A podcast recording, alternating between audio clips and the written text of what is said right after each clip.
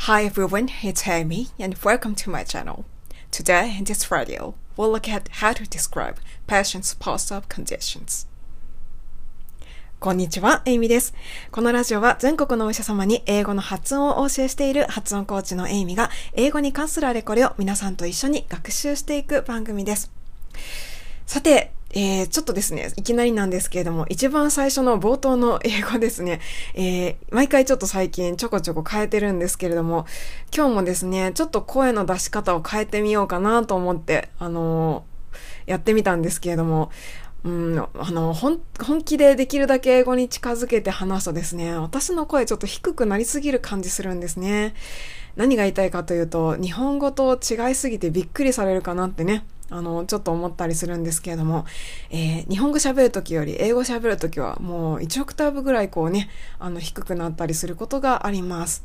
まそんな感じで、あの、いきなり何の話だってことなんですけれども、えー、えー、と、英語の発音ですね。もし、あの、悩まれている先生、今これを聞いてくださってたら、とりあえず、声の高さをまあ、あの、大丈夫？これって自分が思うぐらい、ちょっと下げてみるっていうのもね、一つ手かなということですね。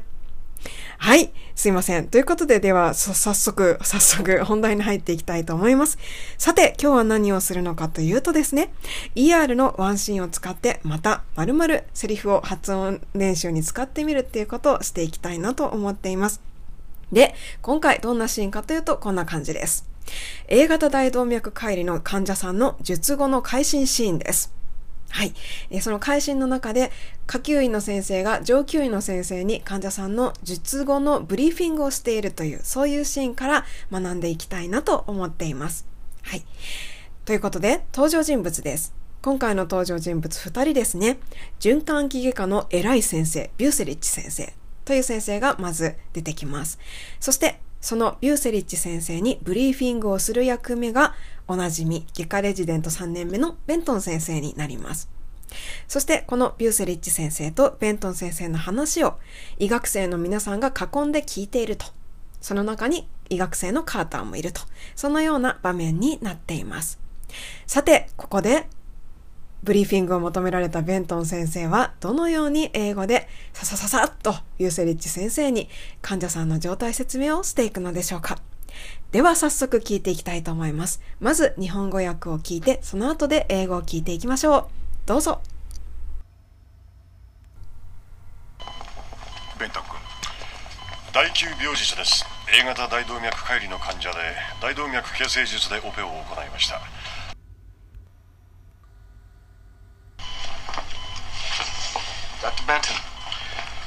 post-op day 9, patient presented with a type A aortic dissection which was repaired using the clamp and run procedure. はい。こんな感じのセリフから今日は学習をしていこうと思っています。どうでしょうか？少し聞き取れましたでしょうか？まあ今ですね、あの、全然わからなかったと思われても大丈夫ですのでね、ぜひこのままラジオ聞いていってください。最後にはよく聞こえるようになるように学習をしていきたいと思います。ここでペントン先生のセリフもう一度確認しておきます。日本語ではこうなっています。第9病実です。A 型大動脈解離の患者で大動脈形成術でオペを行いました。そして英語ではこうなります。Post-op day 9 Patient presented with type A aortic dissection, which was spared using the clamp and run procedure. では、このセリフ、英語で私たちも聞き取って、そして自分で発話できるように練習していきましょう。それでは行ってみましょう。今日のトピックは ER から A 型大動脈解離の患者さんの術後ブリーフィングに学ぶ英語表現と発音です。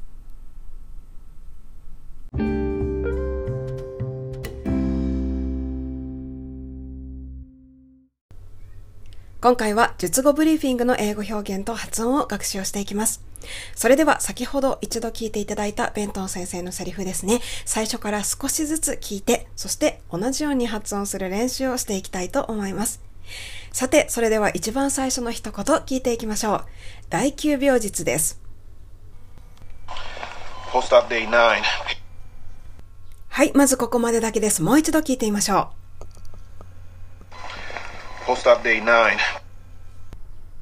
はい。ということで、ベントン先生は、post-9 と発音しているのですが、この最初の単語、お分かりになりましたでしょうか、えー、この post-op っていう単語ですね。ポストオペラティブの省略形になります。つまり、手術後のという形容詞、ポストオペラティブを post-op と op のところで音を切って発音してしまってるんですね。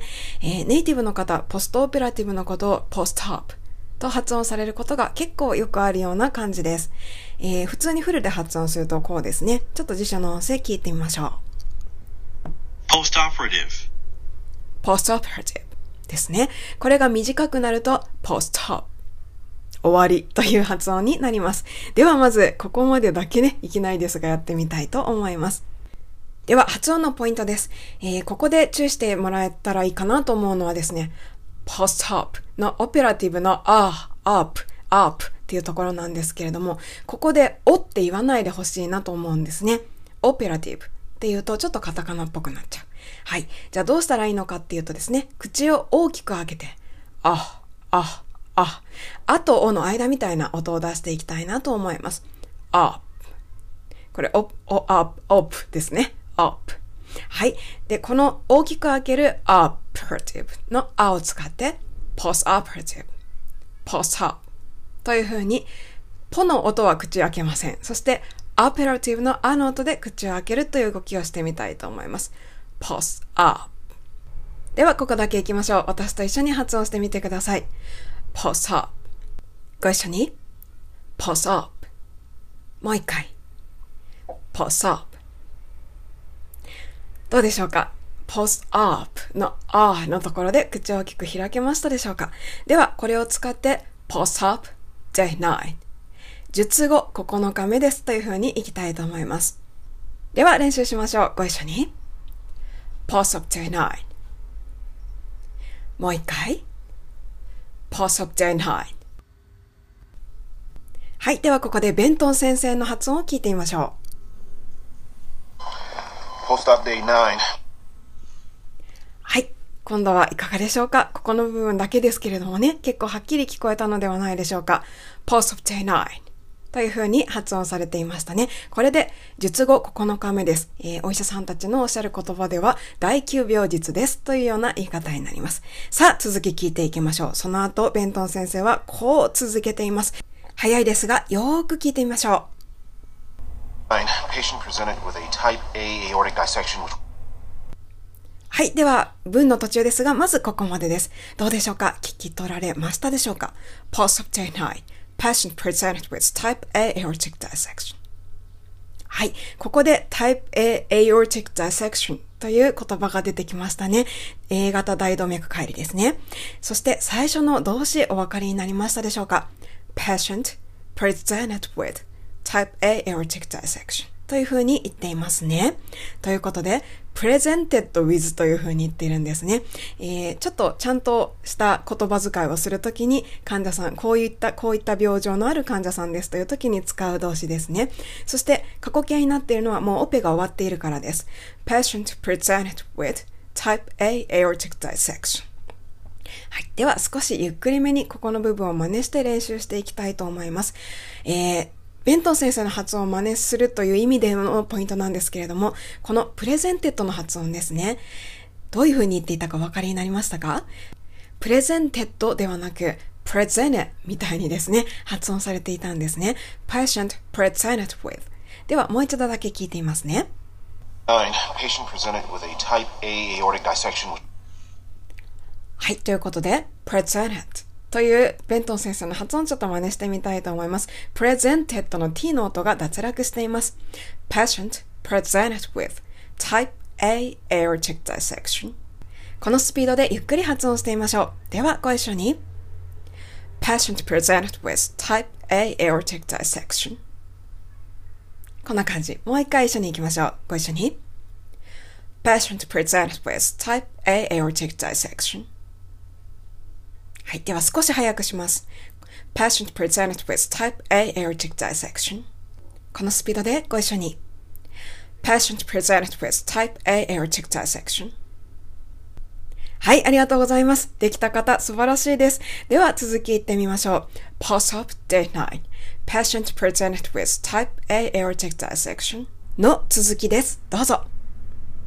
Type A aortic dissection which was repaired using the clamp and run procedure はい。ここがですね、今回のリスニングの中で一番難しかったところかと思います。Type A aortic dissection はなんとなく聞こえて、その後なんて言ってるのかなみたいなね、感じがあったかもしれません。ここで確認していきたいと思います。Pulse of day 9. Patient presented with type A aortic dissection, which was repaired using the clamp run procedure. はい。ということで、頭からもう一回ゆっくり、あの、はっきりカタカナっぽく発音しますね。which was repaired. えー、type A aortic dissection を持っていた患者さんで、which was repaired という手段で治されましたという受動体ですね。which was repaired using を使って the clamp and run procedure クランプランプロシージャーという手術の名前がここで出てきていますね。クランプラン手術を使って、えー、治された A 型大動脈解離を持っていた患者さんです。というのが、この文章を後ろからこう直訳していた時のね、文章になるかと思います。はい。では、ここのですね、今の which was repair のところがすごく早かったんですね。そして音程も非常に低かったです。which was spared, which was spared ってね、こんな感じなんですけれども、もう一度ベントン先生のこの which was repair の発音聞いてみたいと思います。そこに集中させて、耳を集中させて聞いてみてください。では行きましょう。Patient presented with a type A aortic dissection which was repaired using the clamp and run procedure. Patients はい、ということで、which was spared. 聞こえましたでしょうか？まあちょっとね、なかなか大変だと思うんですけれども、すごい低音でボソボソっと発音するんですね。ネイティブの方がこの which was のところを発音するとこんな感じに聞こえることが多いです。では、できるだけベントン先生のセリフを真似しながら頑張ってここ練習していきたいと思います。Patient presented with type A aortic dissection, which was paired. わざと which was を小さい声で which was which was, which was spared という風に小さく発音してみましょう。もうこんなの聞こえないじゃんって思いながら発音していますね。which was spared using the clamp run procedure. クランプランプロシージャーです。えー、これですね、あの、どうやら人工血管置換術のことのようなんですけれども、クランプランプロシージャーというふうにこのドラマの中では出てきています。では、こんな感じでいきますよ。Patient presented with type A aortic dissection which was paired using the clump run procedure. はい。ちょっと長いですが、できるだけ一緒に頑張っていきたいと思います。では、行きましょう。ご一緒に。Patient presented with type A aortic dissection, which was paired using the clump and run procedure. はい、ちょっと長いですね。覚えられない、今急に言われてもと思われてるかもしれないんですけれども、できるだけ一緒に頑張っていきましょう。もう一回いきますね。ご一緒に。patient presented with type A aortic dissection, which was repaired using the clump run procedure. はい、どうでしょうか ?3 回目いきます。これで終わりにしますので、ぜひご一緒に発音してみてくださいね。もう一回。Patient presented with type A aortic dissection, which was repaired using the clump run procedure. はい、ありがとうございます。 かがでしょうか、えー、ここまで一緒に発音していただけましたでしょうか？では、ここまでのベントン先生の発音、もう一度改めて聞いてみたいと思います。どうぞ。Post-op day 9, patient presented with a type A aortic dissection which was repaired using the clamp and run procedure. はい、いかがでしょうか？一番最初に聞いていただいた時より、かなりわかりやすくなったのではないかなと思います。えー、もちろんこのセリフはまだ続くんですけれども、今日のところは一旦ここまでにして、この続きは次に回したいと思います。では、ここまでの発音、もう一度だけ復習して終わりにしましょう。全体もう一度確認します。post-op day 9オペの op のあの音ですね。口を大きく開きます。post-op day 9そして、patient presented with えー、こういう病気があった患者さんです。presented with を presented with と t を省いて発音します。patient presented with type A aortic dissection which was repaired えー、こういう風にして直しました。which was repaired using を使って the clamp run procedure クランプランプロシージャー人工血管置換術を使って直しました。では、行ってみましょう。ご一緒に。Post of day 9 Patient presented with type A aortic dissection, which was spared using the clamp run procedure. はい、ありがとうございます。では、今日の練習はここまでです。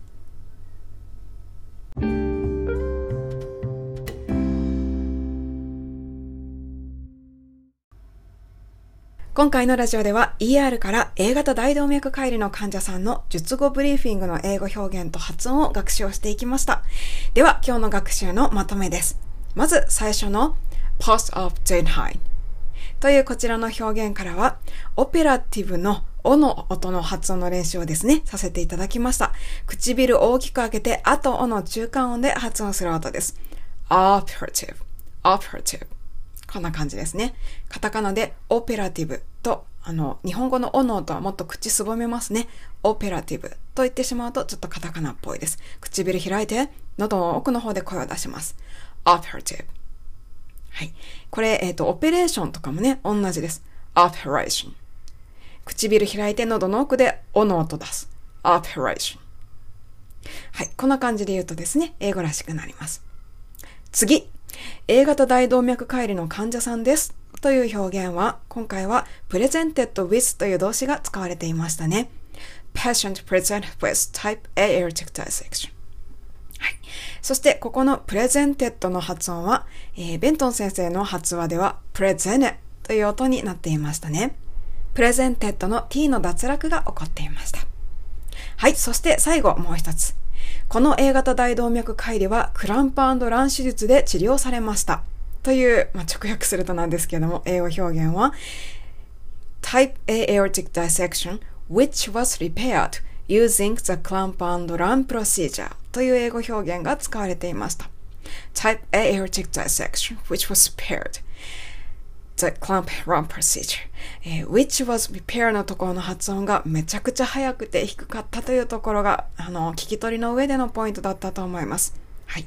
えー、ネイティブの発音を聞き取っていこうと思ったらですね、この彼らが弱く、低く発音するところをですね、よーく聞いて、はい。そして自分も、これ大事なんですけども、自分も同じように真似をして発音して、この声の小ささとか音程の低さに自分の耳を少しずつ鳴らしていくっていうことがですね、すごく重要になってきます。ですので、最初はですね、ただただ聞こえないんですけれども、まあ、そこをですね、首をかしかしげながらでも、同じようにやってみるんですね。そしてもうできるだけ耳を澄ませて、どれぐらい低音で、どれぐらいの声量で発音しているのかということを身につけていくと。そういうところが英語のリスニングのポイントになってくるかと思います。はい。では、今日のまとめ以上3つになります。えー、今日ですね、この術、術後のブリーフィングだったんですけれども、最初だけでしたので、次、もうちょっと続けて、こちらのセリフですね、やっていくと学習になるのかなと思っています。え次の予告なんですけれども、こんな風に続きます。えー、今日やったのが第9病術です。A 型大動脈解離の患者で大動脈形成術でオペを行いました。続き、オペ自体は成功でしたが、患者の両足に不全椎麻痺が起こっています。というような、こんな表現を学習していきます。オペ自体は成功でしたが、のところで、unremarkable という単語が出てきたりしますね。で患者の両足に不全椎麻痺が起こっています。なので、パーシャルプレ、パーシャルパラプリージアという不全椎麻痺ですねという単語だったり、歌詞になので、lower extremity という単語などが出てきたりします。このあたりの言葉の発音練習ですね、してみたい先生はぜひお聞きになってみてくださいね。では、今日も最後までお聞きいただいてありがとうございました。Thank you for listening, ladies and gentlemen. I'll see you next time. Thank you.